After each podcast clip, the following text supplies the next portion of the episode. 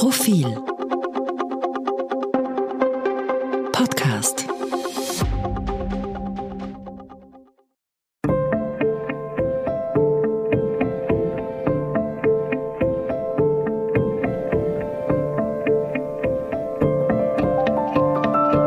Tauwetter, der Profil-Podcast zur Klimakrise.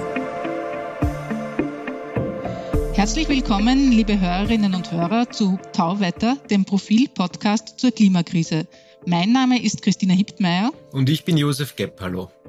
Eine Grundvoraussetzung zur Bewältigung der Klimakrise ist bekanntermaßen die Energiewende. Das heißt, wir müssen davon wegkommen, Energie aus fossilen Brennstoffen zu erzeugen, die jede Menge CO2 ausstoßen. Heute wollen wir uns mit einer Form der Energiegewinnung beschäftigen, in der sehr viel Potenzial gesehen wird, nämlich die Geothermie, also die Erdwärme. Und dazu begrüßen wir die Geologin Edith Haslinger, Forscherin am AIT, dem Austrian Institute of Technology in Wien. Und sie ist eine der ausgewiesenen Geothermie-Expertinnen des Landes. Herzlich willkommen, Frau Haslinger. Schönen guten Abend, danke für die Einladung. Ja, Frau Haslinger, ich erinnere mich an die alten Abbildungen in der Schule im Geografiebuch. Da war quasi ein kleiner, dünner, grünblauer Rand rund um die Erde, Querschnitt des Globus, und dann ist es total rot geworden bis zum Erdkern, der ist dann flüssig. Also mit dieser Riesenmenge an Hitze unter der Erde sollte man meinen, müsste sich doch der Energiebedarf der ganzen Welt stillen, oder ist das nicht so? Stillen lassen. Ja, also schön, dass Sie nochmal in Ihr Geografiebuch reingeschaut haben, Herr Gepp. Ich muss gleich korrigieren, der Erdkern ist nicht flüssig, sondern tatsächlich fest, besteht aus Eisen und Nickel, nur so viel dazu. Aber sonst erinnern Sie sich ganz richtig, also es ist ganz ein dünner Streifen, so blau, grün, braun, unterschiedlich immer dargestellt, und der Rest ist in unterschiedlichen Schattierungen rot. Also der Wärmeinhalt der Erde ist tatsächlich sehr, sehr groß, also das Wärmepotenzial, mit dem ließe sich tatsächlich sozusagen der ganze Wärme- und Energiebedarf und Strombedarf decken der Erde. Aber das ist halt leider nur theoretisch. Also das technische Potenzial, also die technischen Möglichkeiten, die Erdwärme zu nutzen, ist eingeschränkt. Vielleicht können wir dann nochmal ganz kurz dieses Schalenmodell der Erde nochmal kurz durchbesprechen und nachvollziehen. Also dieser dünne Streifen, das ist die sogenannte Erdkruste. Das ist also wirklich die dünnste Haut auf dem Erdball. Und darunter kommen dann der Erdmantel und die angesprochene Erdkern. Im Erdkern haben wir mehrere 1000 Grad Celsius und an der Erdkruste, wie wir wissen, ist es wesentlich kühler. Und die Erdkruste ist zwischen 40 und 70 Kilometer dick. Also dort überall, wo wir unsere ganze Existenz aufbauen, ist eigentlich nur die äußerste Schicht sozusagen von dem heißen Planeten. Also es sind tatsächlich, also 99% der Erde sind heißer als 1000 Grad Celsius. Also das sind so Zahlen, die mich noch immer, auch wenn ich Geologin bin, immer beeindrucken, dass eigentlich der Erdball sehr heiß ist. Genau, aber diese Erdkruste, also so, wo wir leben, die ist also 40 bis 70 Kilometer dick, also nur die äußerste Schicht. Der Erdkern ist ja, der Erdradius ist ja ca. 6.500 Kilometer. Und jetzt stelle ich immer ganz gerne eine Frage auch an meine Studenten und Studentinnen auf der FH Technikum, wo ich auch unterrichte. Wie tief, glauben Sie, ist die tiefste Bohrung, die jemals gebohrt wurde auf der Erde? Vielleicht 10 Kilometer tief oder 20? Das ist gar nicht so schlecht beim ersten Raten. Also es ist tatsächlich, also 12,6 Kilometer tief ist die tiefste Bohrung der Erde. Die ist auf der Kola-Halbinsel in Russland, bei Murmansk wurde die gebohrt. In den 70er, 80er Jahren war eine Forschungsbohrung, weil man tatsächlich einmal schauen wollte, wie tief kann man bohren. Also wie tief, also wirklich Tiefbohrtechnik, wie weit kommt man bohrtechnisch. Und man wollte eigentlich noch tiefer gehen, bis zu 15, 16 Kilometer, aber die hohen Temperaturen im Untergrund haben das Weiterbohren dann verhindert. Und es ist aber, diese Bohrung ist sehr lang, also ist noch immer, also offen im Sinne von oben ist natürlich schon zu und verschweißt und alles, kommt man nicht mehr rein. Aber die Bohrung war auch sehr lang auch noch offen. Also das heißt, wir haben tiefste Bohrung an der Kruste, sozusagen, also 12 Kilometer, und darunter sind noch einige 1000 Kilometer sozusagen, die darunter sind. Also drum, man hat eigentlich wirklich nur an der obersten Schicht gekratzt, selbst mit der tiefsten Bohrung. Darf ich da kurz einhaken? Wenn Sie sagen, die Hitze hat das verhindert, heißt das, das Material, mit dem man gebohrt hat, ist dann weggeschmolzen, oder wie kann man sich das vorstellen? Ja, so kann man das zusammenfassen. Ja, genau. Also es gibt das Bohrmaterial, also das Bohrgestänge, der Bohrkopf. Also die Temperaturen sind dann schon so hoch, also mehrere 100 Grad. Auch die Elektrik für das Antreiben vom Motor. Also es hat das Material einfach nicht mehr hergegeben sozusagen. Mhm. Wie man sich das gut vorstellen kann, ist, wenn man zum Beispiel jetzt einen Pudding kocht, jeder kennt das, man kocht einen Pudding und lässt ihn halt abkühlen, dann bildet sich da drauf so eine Haut, also diese Puddinghaut, und wenn man da drauf greift, dann, wenn das schon ein bisschen abgekühlt ist, ist das schon sehr, also kann man schon gut draufgreifen, aber wenn man den Finger dann in den Pudding steckt, verbrennt man sich trotzdem noch den Finger, also so circa kann man sich den Aufbau der Erde vorstellen. Und unter Berücksichtigung, wie tief man jetzt Löcher bohren kann oder vielleicht auch in 10, 20 Jahren das machen wird können. Wie groß sind jetzt die Potenziale der Geothermie zum Beispiel in einem Land wie Österreich? Wie viel Wärme oder Strom könnte man vielleicht in Anteil könnte man da generieren? Ja, also das Potenzial, also auf der ganzen Erde ist noch sehr, sehr groß. Also die Geothermie ist bei weitem noch nicht ausgebaut, wie sie könnte. Das betrifft nicht nur Österreich, sondern wirklich auch die ganze Welt. Es gibt Länder, die sehr viel Geothermie nutzen, also vor allem die Länder, wo auch also die sogenannte Wärmestromdichte sehr hoch ist. Also das, wo der Wärmestrom, der vom Inneren des Planeten, also nach außen Richtung Kruste strömt, also sehr hoch ist. Das ist oft dann so an diesen tektonischen Plattengrenzen. Man kennt vielleicht diesen pazifischen Feuerring, also dort, wo es auch viel Vulkanismus gibt, oder auch Island. In Europa ist es auch in Italien oder in der Türkei. Also überall dort, wo es auch Vulkanismus gibt, ist in der Regel die Wärmestromdichte sehr hoch.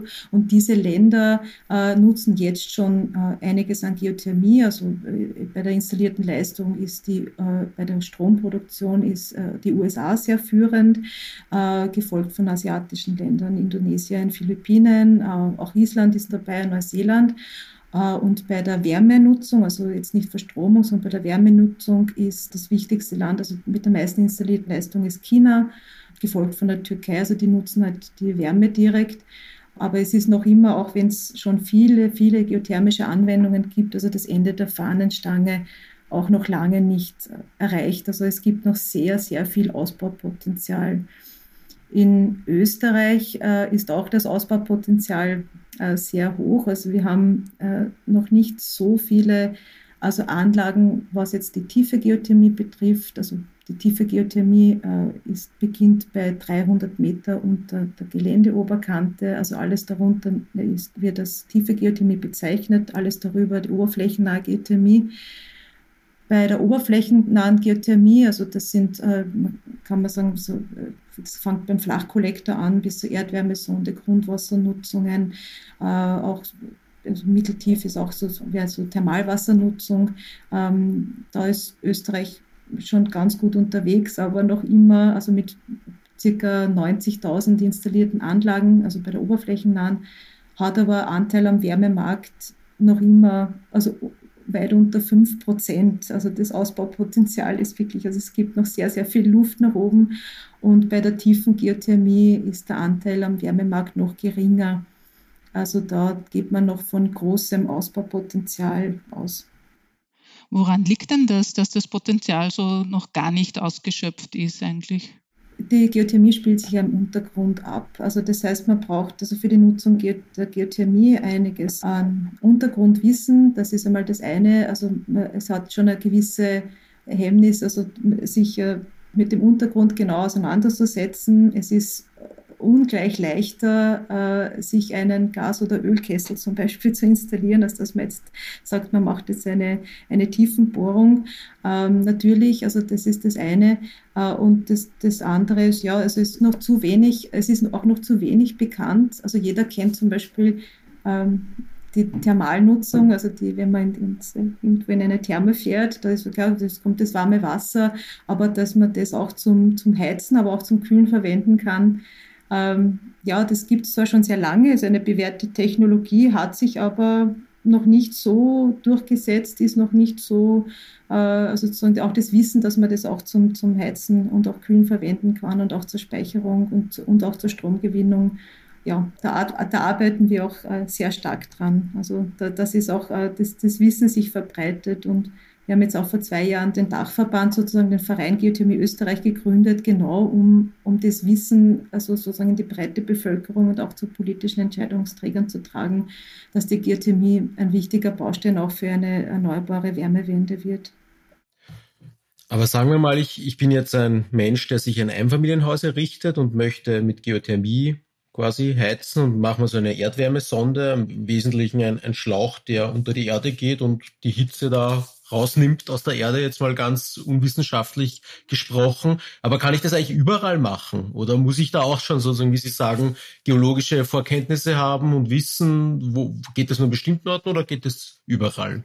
Also Geothermie geht theoretisch überall, ja. Also natürlich gibt es gewisse Gunstzonen, also das ist in Österreich, sind das die großen Sedimentbecken, also das ist in Oberösterreich, Niederösterreich, die sogenannte Molassezone, also zwischen Mühl- und Waldviertel und den Kalkalpen, diese Zone, also überall dort, wo man Beckenlagen hat, auch das Wiener Becken, das Steirische Becken, also Steirische Becken weiß man sowieso, also da sind auch viele Thermen, auch in Oberösterreich, also das sind einmal die Gunstzonen, aber man kann mehr oder weniger Geothermie überall nutzen. Man kann die Geothermie auch in Kombination mit anderen Energieträgern, also vorzugsweise erneuerbaren Energieträgern nutzen, wie Photovoltaik oder Solarthermie kombinieren.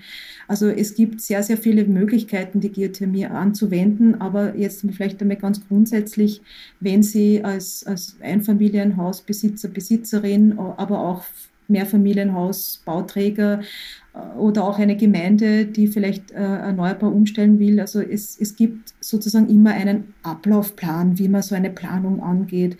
Also ganz grundsätzlich muss man mal wissen, was braucht mein Gebäude? Also welche Heizlast, welche Kühllast? Das heißt, wie ist der Heizwärmebedarf und immer wichtiger auch der Kühlenergiebedarf von meinem Gebäude oder meinen Gebäuden, die ich versorgen will. Und dann muss man sich auch mit dem Untergrund beschäftigen. Das müssen Sie aber nicht selber machen. Da gibt es erstens technische Büros dafür und auch die Bohrunternehmen oder die Installateure haben gewisse Kenntnis davon. Also auch da kann man sich nach Bohrprofilen richten oder nach sonstigen Untergrunddaten kann man, und dann weiß man auch, ob man Wasser hat, also Grundwasser, das man vielleicht nutzen kann und wie der Untergrund beschaffen ist. Und dann kann man sich errechnen sozusagen, welche Leistung kann ich mit meinem Bauvorhaben dem Untergrund abverlangen? Kann ich den gesamten Heiz- oder Kühlenergiebedarf mit dem Untergrund abdecken? Braucht es noch andere Energiequellen? Und genauso, Sie brauchen einmal ganz grob den Energiebedarf Ihres Gebäudes. Und auch die notwendige Temperatur. Also Sie schauen, sind Sie in einem hocheffizienten Einfamilienhaus, einem Neubau, wo es nur mehr ganz wenig Kilowattstunden pro Quadratmeter und Jahr Heizwärmebedarf gibt, oder sind Sie in einem Gründerzeithaus zum Beispiel, einem Bestandsgebäude? Dann ist es auch gut zu wissen, was haben Sie, also wie ist die Wärmeverteilung im Haus? Haben Sie eine Fußbodenheizung? Haben Sie Möglichkeiten, das neu zu gestalten, oder müssen Sie umrüsten? Das sind so Sachen, die sich auf den Heizwärmebedarf ganz stark auswirken. Das heißt, ganz zusammenfassend, Sie müssen wissen, also was würden Sie sozusagen dem Untergrund abverlangen wollen in Leistung und in Temperatur? Und dann geht man hin und rechnet, okay, im Falle von Erdwärmesonden würde man sagen, okay, wie viele Bohrmeter Erdwärmesonden brauchen Sie? Da muss man schauen, geht sich das am Grundstück aus? Haben Sie andere Möglichkeiten auch? Also beim mehrgeschossigen Wohnbau würden auch zum Beispiel sogenannte erdberührte Bauteile in Frage kommen. Das heißt, Sie aktivieren die Betonfundamente, also die Bodenplatten oder diese Fundierungspfähle, machen Sie eine thermische Aktivierung. Also es gibt so alle möglichen Kombinationsmöglichkeiten, also abgesehen von Erdwärmesonde und Flachkollektor, wie man Geothermie an einem Standort einsetzen kann. Und dann gehen Sie halt schon wirklich in die Detailplanung. und in die Einreichung bei Behörden. Da hört man immer wieder, wenn Leute Geothermie verwenden, die Geschichten, dass dann im Garten die Obstbäume nicht mehr wachsen, weil die ganze Wärme entzogen wird. Stimmt das oder ist das so eine Urban Legend? Naja, also ganz Urban Legend kann man auch nicht sagen, aber also, dass das eben nicht passiert, das ist halt Teil einer nachhaltigen Planung und auch einer thermisch ausgeglichenen Planung. Also es hat sicher Anlagen gegeben, also Sie sprechen vor allem diese Flachkollektoren, also diese Flächenkollektoren im Garten an, also wo wirklich nur der Heizbedarf gestillt worden ist, also wo es keinen Kühlbedarf oder der halt nicht berücksichtigt worden ist. Und wenn man das halt schlecht auslegt sozusagen oder mit einer zu großen Wärmepumpe sozusagen auf das System fährt, dann kann es schon kommen, dass man zu viel Wärme entzieht. Das kann man gar nicht wegdiskutieren, aber erstens hat sich das in den letzten Jahren, Jahrzehnten extrem gebessert. Auch das Wissen, dass man eben eine Anlage ausgeglichen bilanzieren soll und nicht einseitig belasten soll. Und es gibt bei Einfamilienhäusern neben Erdsond- und Flachkollektoren auch zum Beispiel Ringgrabenkollektoren, die an der Grundstücksgrenze verlegt werden und alle möglichen anderen Kollektorentypen, auch Spiralkollektoren. Und man muss in der Auslegung, wenn man so ein System auslegt, egal welche Kollektorart, muss man schauen, dass man das Erdreich nicht einseitig belastet. Das ist gut, nicht nur für die Effizienz, es verhindert halt irgendwelche einseitigen Einfrierungen oder auch Aufwärmungen, wenn sie auch kühlen mit dem System. Das muss man bei der Planung ganz, ganz stark berücksichtigen und auch die Behörden, die solche Anlagen genehmigen, schauen auch Gott sei Dank immer mehr drauf, dass der Betrieb von so Erdkollektorensystemen ausgeglichen ist und nicht einseitig. Nur damit wir uns das besser vorstellen können, sagen wir mal, ich bin der besagte Häuselbauer und ich will jetzt möglichst viel Geothermie haben. Mit welchen Kosten muss ich da rechnen bei einem Haus, das jetzt nicht uralt ist und total unisoliert, aber jetzt auch nicht das Neueste und Sparsamste vom Sparsamen? Und wie tief muss ich da bohren oder wie viele Löcher muss ich da bohren?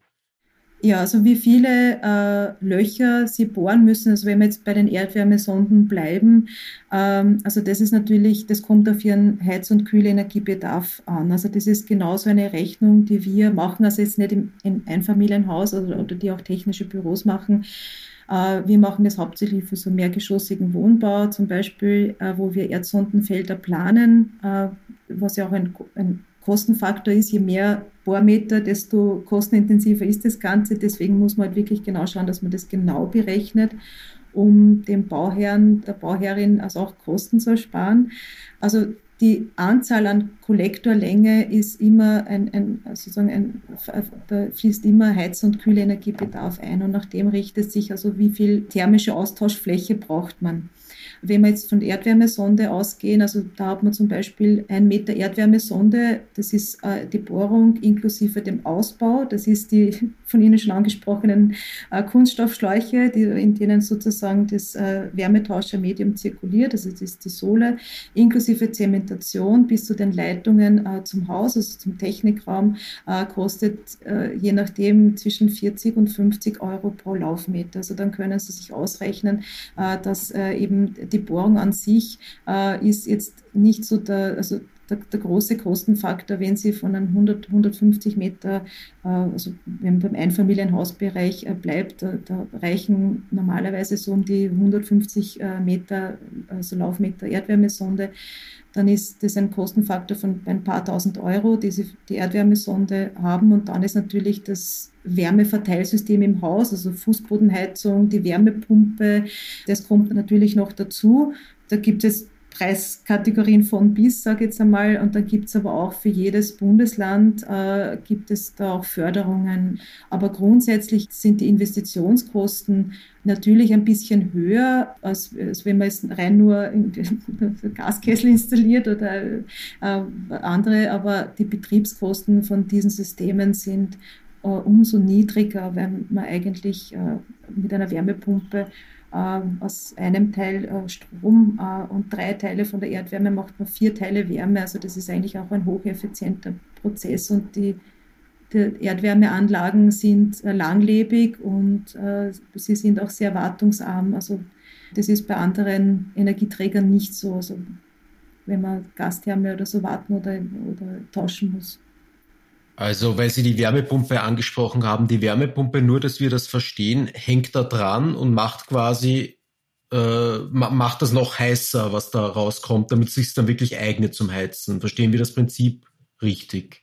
Ja, genau. Also die Wärmepumpe nimmt sozusagen die Wärme, die von der Erde kommt, und da ist ein Kältemittel drin. Das ist ein Mittel, das auch schon bei niedrigeren Temperaturen verdampft, und dieser Dampf wird dann verdichtet, also die Temperatur steigt so weit, bis man halt diesen notwendigen Vorlauf, diese Vorlauftemperatur erreicht hat, und dann kommt das vom Verdampf in den Kondensator, das Kältemittel kondensiert wieder, also wird abgekühlt, und die Wärme, die in diesem Kondensator gespeichert wird, sozusagen an das Heizungssystem abgegeben. Und das ist so ein Kreislauf, das heißt, es wird dann wieder rückgeführt in die Sonde, dort wärmt es sich wieder auf, und das ist so ein ewiger Kreislauf sozusagen.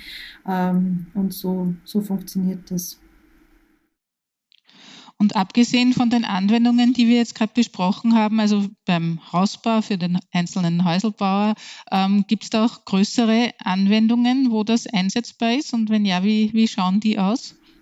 Also es gibt wirklich vom Haus, von Einzelhaus bis zu lokalen Wärmenetzen. Also das ist jetzt auch gerade so ein neuer Trend, dass sich mehrere Gebäude zum Beispiel auch zusammenhängen. Das geht bis zu ganzen sogenannten Anagienetzen oder Niedertemperatur-Wärme-Kältenetzen, wo sie wirklich in einer Gemeinde, also nicht nur Wohngebäude, auch Bürogebäude, auch gewerbliche Gebäude und die Industrie, zum Beispiel so einer Art Wärmegemeinschaft zusammenhängen, die auch mit dem Netz also verbunden sind, und die Gebäude werden dann mit Wärmepumpen versorgt, je nach Temperaturniveau, wo sie das brauchen.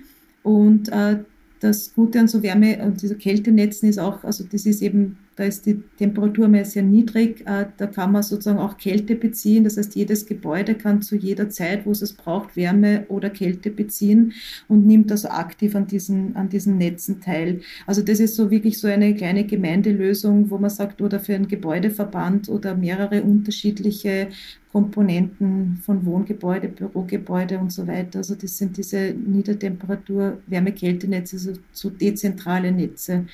Dann, wenn man in den größeren urbanen Bereich schaut, ist natürlich in den größeren Städten ist die Fernwärmeversorgung natürlich ein Thema. Da müssen wir aber schon tiefer bohren sozusagen, also da gehen sich die 300 Meter nicht mehr aus. Also also wenn die Geothermie in der Fernwärmeversorgung eine Rolle spielen soll, braucht man natürlich eine Tiefenbohrung von in der Regel mehreren 1000 Meter, wo man halt die notwendigen Temperaturen auch antrifft. Also der interessante Temperaturbereich für eine Fernwärmeversorgung fängt bei 90 Grad an circa und kann bis zu 120, 130 Grad gehen. Und dann kann man mit der Geothermie auch ein Fernwärmenetz versorgen oder zumindest mitversorgen. Und da gibt es jetzt auch von der Stadt Wien, also von der Wien Energie, auch gerade ein großes Forschungsprojekt, das sich genau mit der Machbarkeit einer tiefen Geothermie für die Fernwärmeversorgung in Wien beschäftigt. Und da soll geschaut werden, wo kann man bohren und wo gibt es heißes Wasser, also heißes Thermalwasser, um die Fernwärme in Wien so geothermisch zumindest mitzuversorgen. Das heißt, die Geothermie könnte eigentlich, ich meine, das Problem in Städten ist ja, dass in jeder älteren Wohnung eine Gastherme hängt ein bisschen. Und glauben Sie, dass die echt eine Abhilfe schaffen könnte? Einerseits, indem die Geothermie in die Fernwärme reinfließt, aber andererseits auch vielleicht, indem man einfach im Hof eine Erzsonde legt und bohrt. Oder ist das hat das Potenzial in Ihren Augen? Ja, absolut, ja, ganz klar. Also gerade, also jetzt wenn wir wieder zurückgehen zur Raumwärme, hat es ein ganz großes Potenzial. Also einerseits, also wenn man jetzt nochmal von den fernwärmeversorgten Wohnungen ausgeht, also natürlich, wenn die Geothermie in die Fernwärme eingespeist wird, ist ja Teil des Energiemixes sozusagen sowieso. und in der Nachrüstung. Also es gibt ganz viele schon gute Beispiele, wo man auch in einen Altbau durch die Hoftür oder durch die Eingangstür in den Innenhof von so klassischen, wenn man die Wiener Altbauten hernimmt, reinfährt und dort Erdwärmesonden bohrt. Natürlich geht es einher, dass man dann natürlich auch das Wärmeverteilsystem in den Häusern wird dann geändert. Das ist natürlich ein komplexes Vorhaben, weil natürlich da ist also die Eigentümer- und Mieterstruktur, da reden auch sehr viele Leute mit, auch die Bauordnung. Also, aber das sind so Sachen, die muss man regulatorisch angehen, also rein von der technischen Erschließung gibt es viele, auch mittlerweile in Wien schon viele Beispiele, wo im Bestand erfolgreich Geothermie statt Gaskessel zum Beispiel eingesetzt wird. Also da hat es jetzt vor kurzem ein ganz gutes Beispiel gegeben, das Smart Block Geblergasse, wo ein Gebäude aus dem 19. Jahrhundert erfolgreich umgerüstet worden ist, also von Gas auf Geothermie, also mit diesen angesprochenen, also Klein- und Kleinstbohrgeräten, die halt wirklich durch eine Tür durchfahren können. Also da kann man den Radstand auf also minimal 90 Zentimeter zusammenfahren und dann kann man halt, also da kann man natürlich nicht so sehr tief bohren, da ist man meistens dann mit 75 Meter Bohrtiefe beschränkt, aber damit kann man schon einiges bewirken. Wenn man dann mehrere Bohrungen macht, kann man auch wenn man so ein typisches gründerzeitliches Zinshaus vor Augen hat, kann man das dann auch umrüsten. Aber das ist natürlich dann ein größeres Vorhaben für das gesamte Haus. Ja, aber also technisch auf jeden Fall machbar. Und wenn genug Leute sich entschließen, das zu machen, auch durchaus wirtschaftlich abbildbar. Wenn ich das richtig verstehe, jetzt in Österreich ist aber die Auslegung oder die Vorhaben Geothermie betreffend hauptsächlich auf Heizen und Kühlen ausgelegt und weniger auf Strom. Oder ist das jetzt ein Irrglaube meinerseits?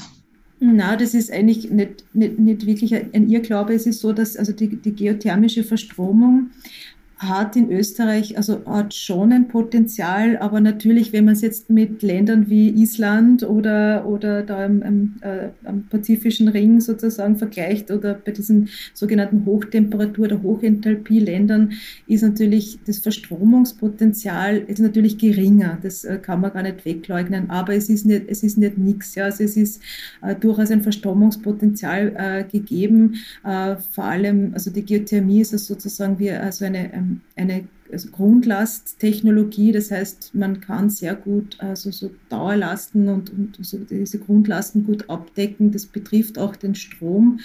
Aber natürlich haben wir jetzt nicht die hohen Temperaturen, die man für eine Direktverstromung nutzen könnte. Also da wirklich, also ich sage immer, guter Verstromungsbereich fängt an bei 160, 170, 180 Grad, wo man das sehr gut nutzen kann. Bei uns ist die heißeste Bohrung sozusagen, liegt bei ca. 120, 125 Grad. Also das heißt, es ist schon mal die Temperatur niedriger. Aber man kann sie dann durch verschiedene technische Verfahren, also das ist, hat man vielleicht schon mal gehört, so ein ORC-Verfahren oder ein Kalina-Verfahren, kann man dann auch diese vergleichsweise niedrigeren Temperaturen ganz gut für Stromgewinnung nutzen. Und die geothermische Verstromung hat halt vor allem da in diesen Beckenstrukturen, also oberösterreichische Molassezone heißt es oder niederösterreichische oder steirisches Becken, durchaus auch seinen Platz, auch wenn jetzt das Potenzial, wie gesagt, nicht so mit Hochenthalpieländern vergleichbar ist, aber man sollte sich schon also bei jeder Bohrung, also die man projektiert, auch anschauen, hat man da vielleicht ein Verstromungspotenzial. Im Zusammenhang mit Geothermieprojekten, wie zum Beispiel in der Türkei, ist auch immer wieder davon die Rede, dass bei CO2 aus der Erde freigesetzt wird in enormem Maße. Was ist davon zu halten? Stimmt das? Ja, also es stimmt dahingehend, dass also CO2 ist einmal ein ganz normaler Bestandteil von Thermalwasser. Also das Wasser besteht nicht nur aus Wasser und den darin gelösten Stoffen, sondern auch aus Gasen. Das sind zum Beispiel CO2 und auch Schwefelwasserstoff. Und diese Gase, die kommen sozusagen, wenn man das Wasser von unten holt, natürlich auch mit an die Oberfläche und in die geothermische Anlage. Jetzt ist es so, dass die allermeisten Anlagen und vor allem alle Anlagen in Österreich und auch sonst in Europa werden in einem sogenannten geschlossenen Kreislauf geführt. Das heißt, das Thermalwasser wird in einem Förderrohr an die, sozusagen zur Oberfläche geholt und übergibt dann sozusagen die Wärme in einem, also über einen Wärmetauscher an die Anlage. Ob das jetzt eine Strom- oder in Österreich vor allem für die Wärmenutzung ist, ist dann egal. Aber das heißt, dieser Thermalwasserstrom wird über einen Wärmetauscher geführt, übergibt sozusagen die Wärme an das andere Medium und wird dann über eine sogenannte Reinjektionsbohrung wieder zurückgeführt. Das heißt, das Thermalwasser tritt nicht direkt an die Oberfläche aus, sondern wird eben unter Druck durch diese Leitungen geführt und dann auch wieder in den Grundwasserleiter zurückgeführt. Diese Gase sind sonst, also sind natürlich, kann man sagen, problematisch, wenn sie sind im Aquifer, also in dem Grundwasserleiter in der Lagerstätte, stehen sie unter hohem Druck und sind dadurch gelöst. Wenn jetzt das Thermalwasser aufsteigt in der Bohrung, dann sinkt der Druck, dieser Lagerstättendruck immens bis zum Atmosphärendruck und dann entgasen diese Gase, also das betrifft das CO2, aber auch Schwefelwasserstoff und andere Gase. Aber natürlich durch diese Druckhaltung in einem geschlossenen System kommen die Gase gar nicht zum Entgasen. Also das heißt, man hält immer diesen Druck, damit eben diese Gase nicht entgasen, sondern auch wieder genauso wieder zurückgeführt werden in den Thermalwasserkreislauf und dann wieder reinjiziert werden. Das heißt, sie kommen gar nicht zum Entgasen. Das ist in den allermeisten Anlagen der Fall. Diese Gase sind dann problematisch, wenn sie irgendwie an die Oberfläche kommen. Also das heißt, wenn die Anlage nicht geschlossen gefahren wird, sondern offen gefahren wird. Manchmal, es gibt auch ganz vereinzelt Anlagen, wo die halt die gar nicht mehr reinjizieren, sondern wo das thermisch abgearbeitete Wasser, wie man das so schön sagt, dann einfach in so einen Vorflut, also irgendwo oberflächennah sozusagen abgeleitet wird. Das sind aber die allerwenigsten Fälle. Also diese Gase, wenn die in die Geothermieanlage kommen, also die CO2 und wie Schwefelwasserstoff gehören zu den sogenannten nicht kondensierbaren Gasen, also non-condensable gases. Das heißt, nach der Kondensation, dann gehen die nicht wieder, also des Arbeitsmittels gehen die nicht wieder in eine flüssige Form, sondern sie bleiben gasförmig. Und diese Gase in so Anlagen, die sind für die Wärmeübertragung ganz schlecht, weil die Wärmeleitfähigkeit von einem Gas viel, viel geringer ist von einer Flüssigkeit. Und was in der Türkei sozusagen, was jetzt auch jetzt in den Medien verstärkt ist, also es ist, diese Anlage in der Türkei gibt es schon sehr lange, also schon seit den 1970er Jahren, ist auch ein bekanntes Problem. Das ist nicht so, dass die sagen, ja, das machen wir einfach so, sondern da wird auch sehr viel geforscht.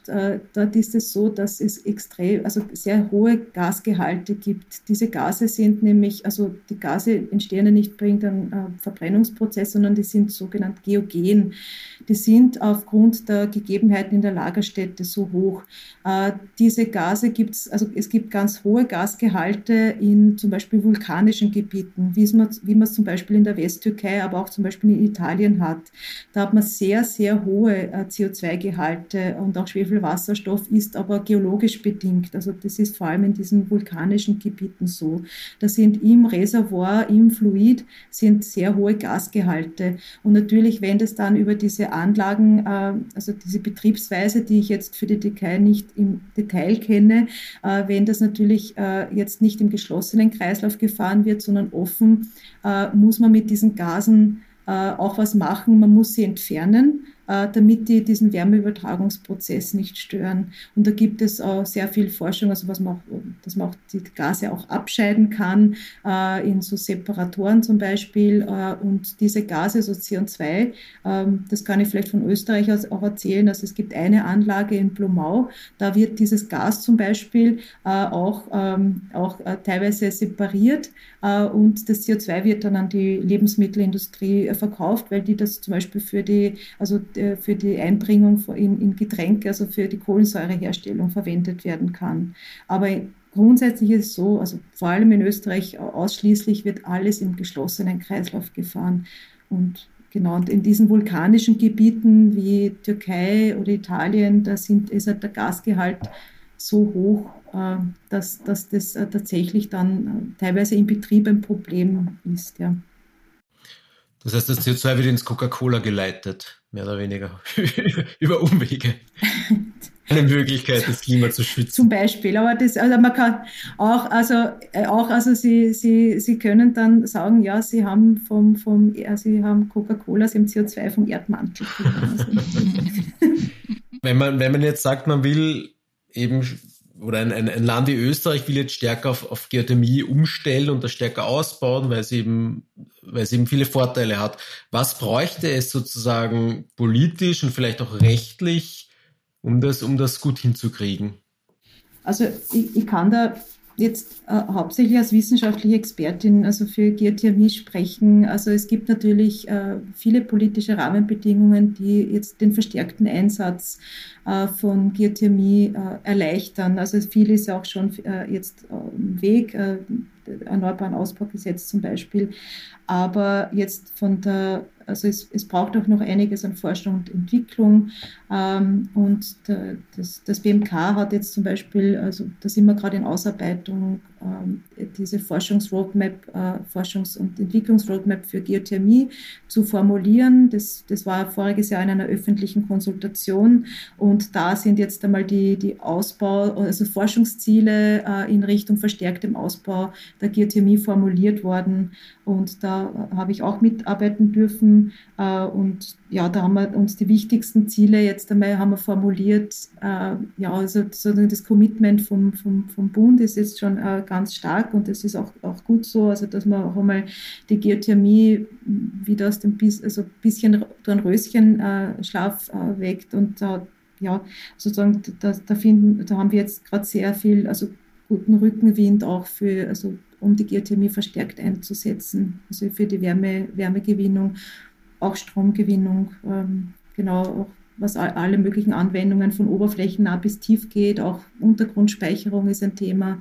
Also da gibt es gerade sehr viel Rückenwind, sehr viel Drive, wo viele Leute das verstärkt angehen wollen. Und eben gerade mit diesem Raus aus Gas und Öl, das hat das Ganze nur sozusagen, also befeuert sozusagen, wenn man das so sagen kann. Aber das finde ich gut, also dass viele jetzt auch Gemeinden, auch wirklich von Einzelpersonen bis Gemeinden, bis Industriebetrieben sehr viel Interesse da ist, also gerade also die Wärmenetze und Kältenetze zu dekarbonisieren.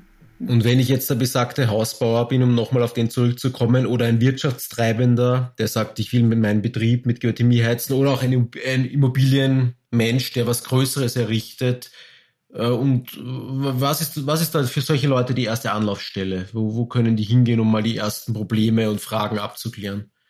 Also einerseits möchte ich da nochmal Werbung machen für unseren Verein Geothermie Österreich. Also das sind viele, viele Wissensträger der Geothermie in Österreich versammelt. Also von ausführenden Firmen bis zu wissenschaftlichen Partnern, auch Industrievertreter und Energieversorger. Aber natürlich für Häuserbauer ist und bleibt der erste wichtige Anlaufpunkt die Energieberater der Länder, die sicher jetzt einmal, also für wirklich, wenn man sagt, ich habe ein Haus, möchte es sanieren oder ich möchte es neu bauen und ich möchte möglichst erneuerbar mich mit Wärme, Kälte versorgen. Was habe ich für Möglichkeiten? Also sind sicher die Energieberater und Beraterinnen eine gute Möglichkeit, einmal die Möglichkeiten abzuklopfen. Wenn es in Richtung Erdwärme geht, also gibt es einige Planungsbüros, und die sind auch, also nochmal gerne Verein Geothermie Österreich anschreiben, anrufen. Für alles findet man sozusagen eine Lösung, wie man Wärme und Kälte erneuerbar bereitstellt. Danke fürs Kommen. Das war Edith Haslinger, Geothermie-Expertin vom EIT. Wir würden uns freuen, wenn Sie uns auf Twitter unter Profil Tauwetter folgen würden. Schicken Sie uns Anregungen, Kritik, Feedback, entweder via Twitter oder auch per Mail an podcasts@profil.at. Empfehlen Sie uns weiter und abonnieren und bewerten Sie uns auf den gängigen Plattformen. Und besonders freut es uns, wenn Sie unseren eigenen Tauwetter-Feed abonnieren. Den finden Sie, wenn Sie auf Apple iTunes, Spotify oder anderen Plattformen nach Tauwetter suchen und ganz einfach auf Abonnieren klicken. Das war's für heute. Danke fürs Zuhören und bis zum Freitag in 2 Wochen bei Tauwetter.